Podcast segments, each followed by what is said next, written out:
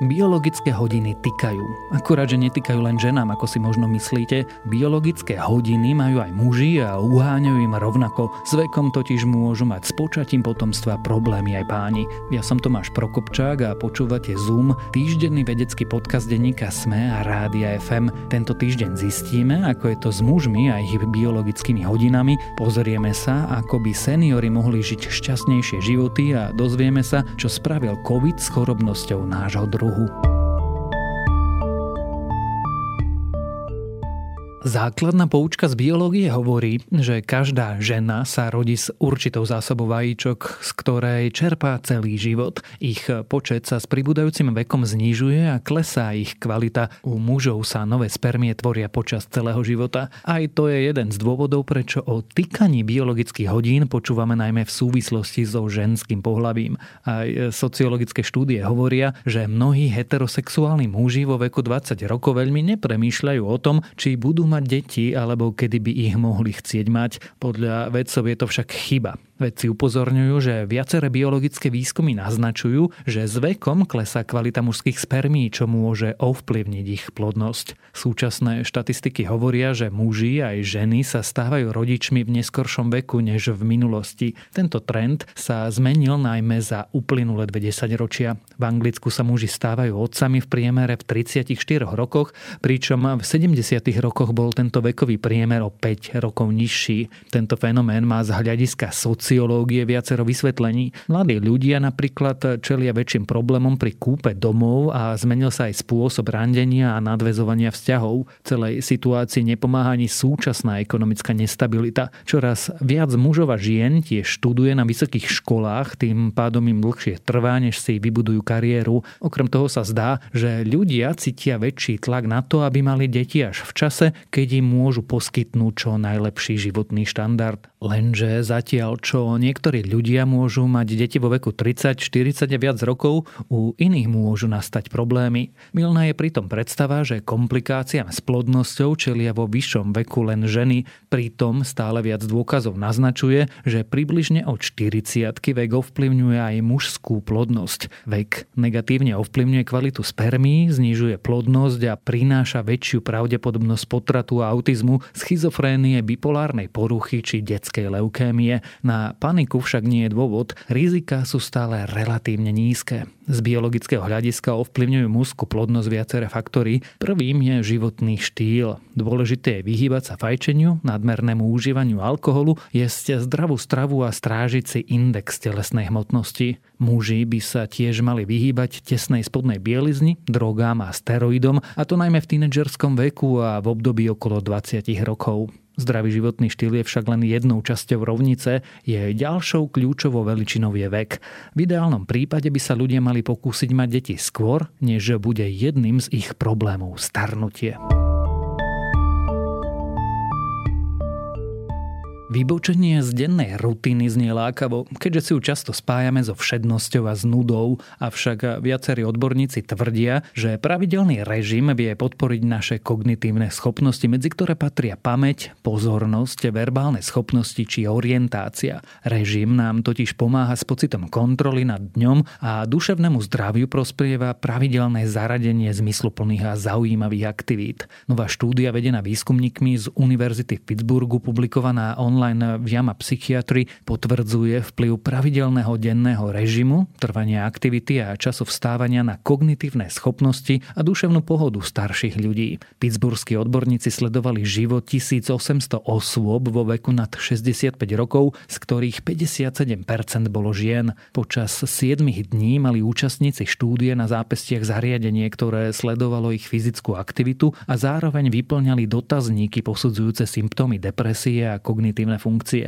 Seniory, ktorí každý deň vstávali skoro ráno a ostali aktívni celý deň, boli šťastnejší a dosahovali lepšie výsledky v kognitívnych testoch ako tí s nepravidelným režimom. V priemere vstávali pred 7 ráno a každý deň zostávali aktívni a bdeli približne 15 hodín. Navyše deň čo deň mali rovnaký harmonogram. Takéto správanie zaznamenali u zhruba 38% pozorovaných osôb. Javili sa šťastnejší, menej depresívni a mali aj lepšie kognitívne kognitívne funkcie ako ostatní účastníci. Konzistentné vzorce správania malo aj takmer 33% účastníkov, avšak cez deň boli aktívni v priemere len 13,4 hodiny. Buď vstávali neskôr, alebo skôr ukončili aktívny deň. Tí mali oproti prvej skupine viac symptómov depresie a horšie kognitívne schopnosti. V posledných dvoch skupinách, ktoré tvorilo zvyšných 30%, mali osoby narušený režim aktivít. Počas dňa bol nepravidelný a medzi dňami nekonzistentný. Prejavila sa u nich najvyššia miera symptómov depresie a zároveň dopadli najhoršie v kognitívnych testoch. Zdá sa teraz, že vzťah medzi duševným zdravím a režimom môže byť obojsmerný, no jednoduché zmeny by mohli obnoviť režim a zlepšiť zdravie. Vedci tak pracujú na otestovaní hypotézy, že úprava správania s cieľom vytvoriť konzistentnejšiu dennú rutinu posilní kogníciu a zlepší duševné zdravie seniorov.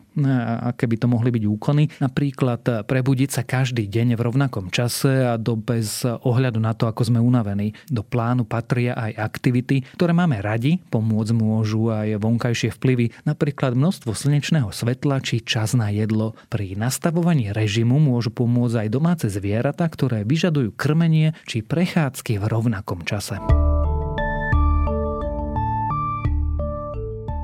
Celé ľudstvo dva roky intenzívne prežívalo pandémiu covidu. V čase, keď je na ústupe, niektorí odborníci hovoria, že viaceré vírusy sa počas tohto obdobia správali čudne. Napríklad sezónne zimné vírusy sa rozšírili v lete 2020. V roku 2021 zase vypukla u detí hepatitída a nikto si nie je celkom istý, čo tento jav spôsobilo. Až do roku 2022 sa epidémie opičích kiahní mimo Afriky týkali len malého počtu ľudí a tento rok rok sa tiež objavila záhadná paradajková chrípka. Ako sa však neskôr ukázalo, išlo o siedmu chorobu, ktorá sa prejavovala nezvyčajne veľkými plusgiermi. Robia teda vírusy po pandémii zvláštne veci, ako zmenilo očkovanie a prekonanie covidu náš imunitný systém a môžeme očakávať, že v nasledujúcich rokoch budeme častejšie chorí. Podľa evolučného biológa Jaroslava Flegra z Karlovej univerzity sa vírusy nejako nezmenili, zmenila sa imunita nás, teda hostiteľov. Len sme vďaka protikovidovým opatreniam zabránili, aby sa v zime šírili, čo spôsobilo, že nám poklesla kolektívna imunita. Preto sa niektoré zo zimných vírusov mohli začať šíriť aj mimo svojej obvyklej sezóny. Pandémia tiež spôsobila, že sme ostražitejší, inak povedané, viac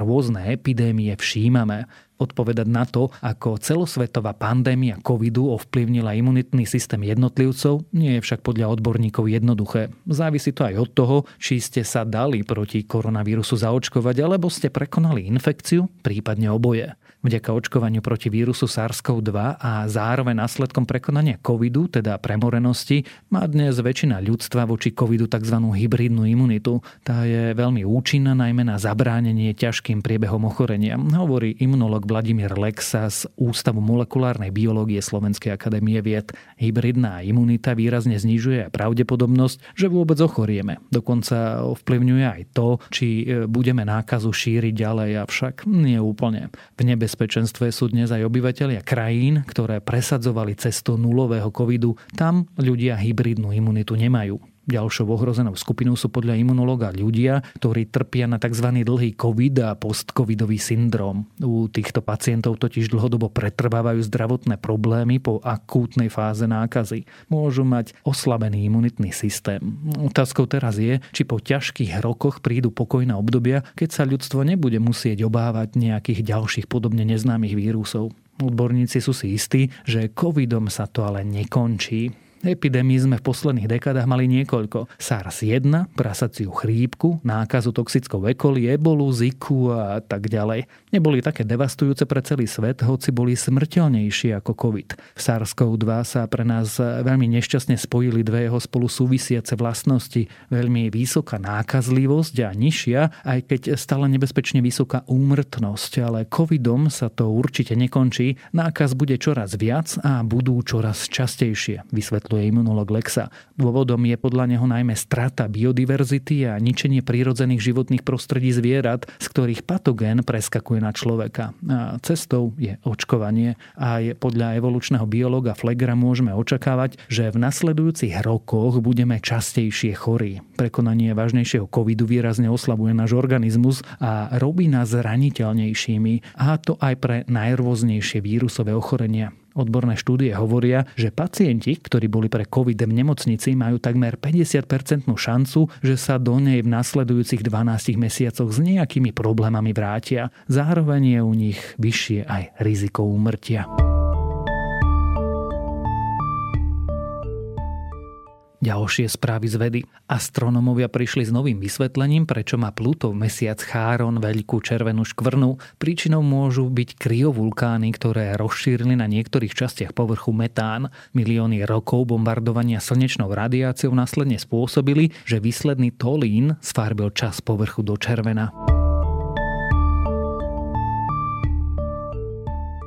Ak pracujete z domu, nevyhrate si na prácu miestnosť, radšej si nastavte pracovný čas. Nový výskum ukazuje, že na produktivitu i na psychickú pohodu lepšie vplýva vyhradený pracovný čas ako vyhradené miesto na prácu. Špeciálna pracovňa sa dokonca zdala ako neefektívna stratégia. Záhadné vlny a vibrácie, ktoré sa nachádzajú na periférii našej mliečnej cesty, spôsobila trpasličia galaxia. Štruktúra, ktorá sa dnes nachádza v súhvezdí Strelca, minula našu galaxiu pred stovkami miliónov rokov. Zanechala za sebou akési vlny, ktoré sa prejavujú odlišným pohybom hviezd na okrajoch našej galaxie.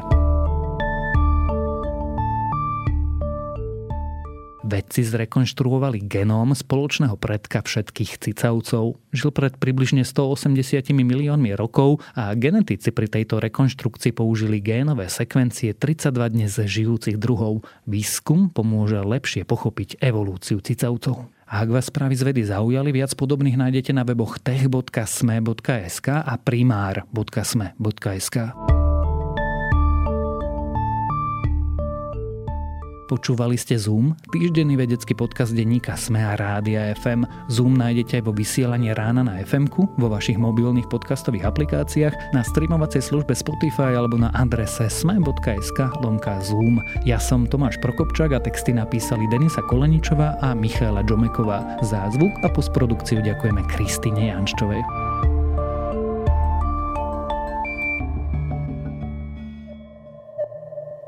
Som Eva Frantová a v denníku Sme pre vás každý týždeň pripravujem ekonomický podcast Index, v ktorom sa spoločne s mojimi hostiami a hostkami venujem témam z oblasti makroekonomiky, investovania, biznisu a energetiky. Bližšie rozoberám aj dekarbonizáciu Európskej únie, ktorá do veľkej miery udáva smer súčasných aj budúcich investícií. Podcast Index, ktorý vás prevedie tým najdôležitejším zo sveta ekonomiky, nájdete každý štvrtok vo svojich podcastových aplikáciách, ale aj na webe denníka Sme.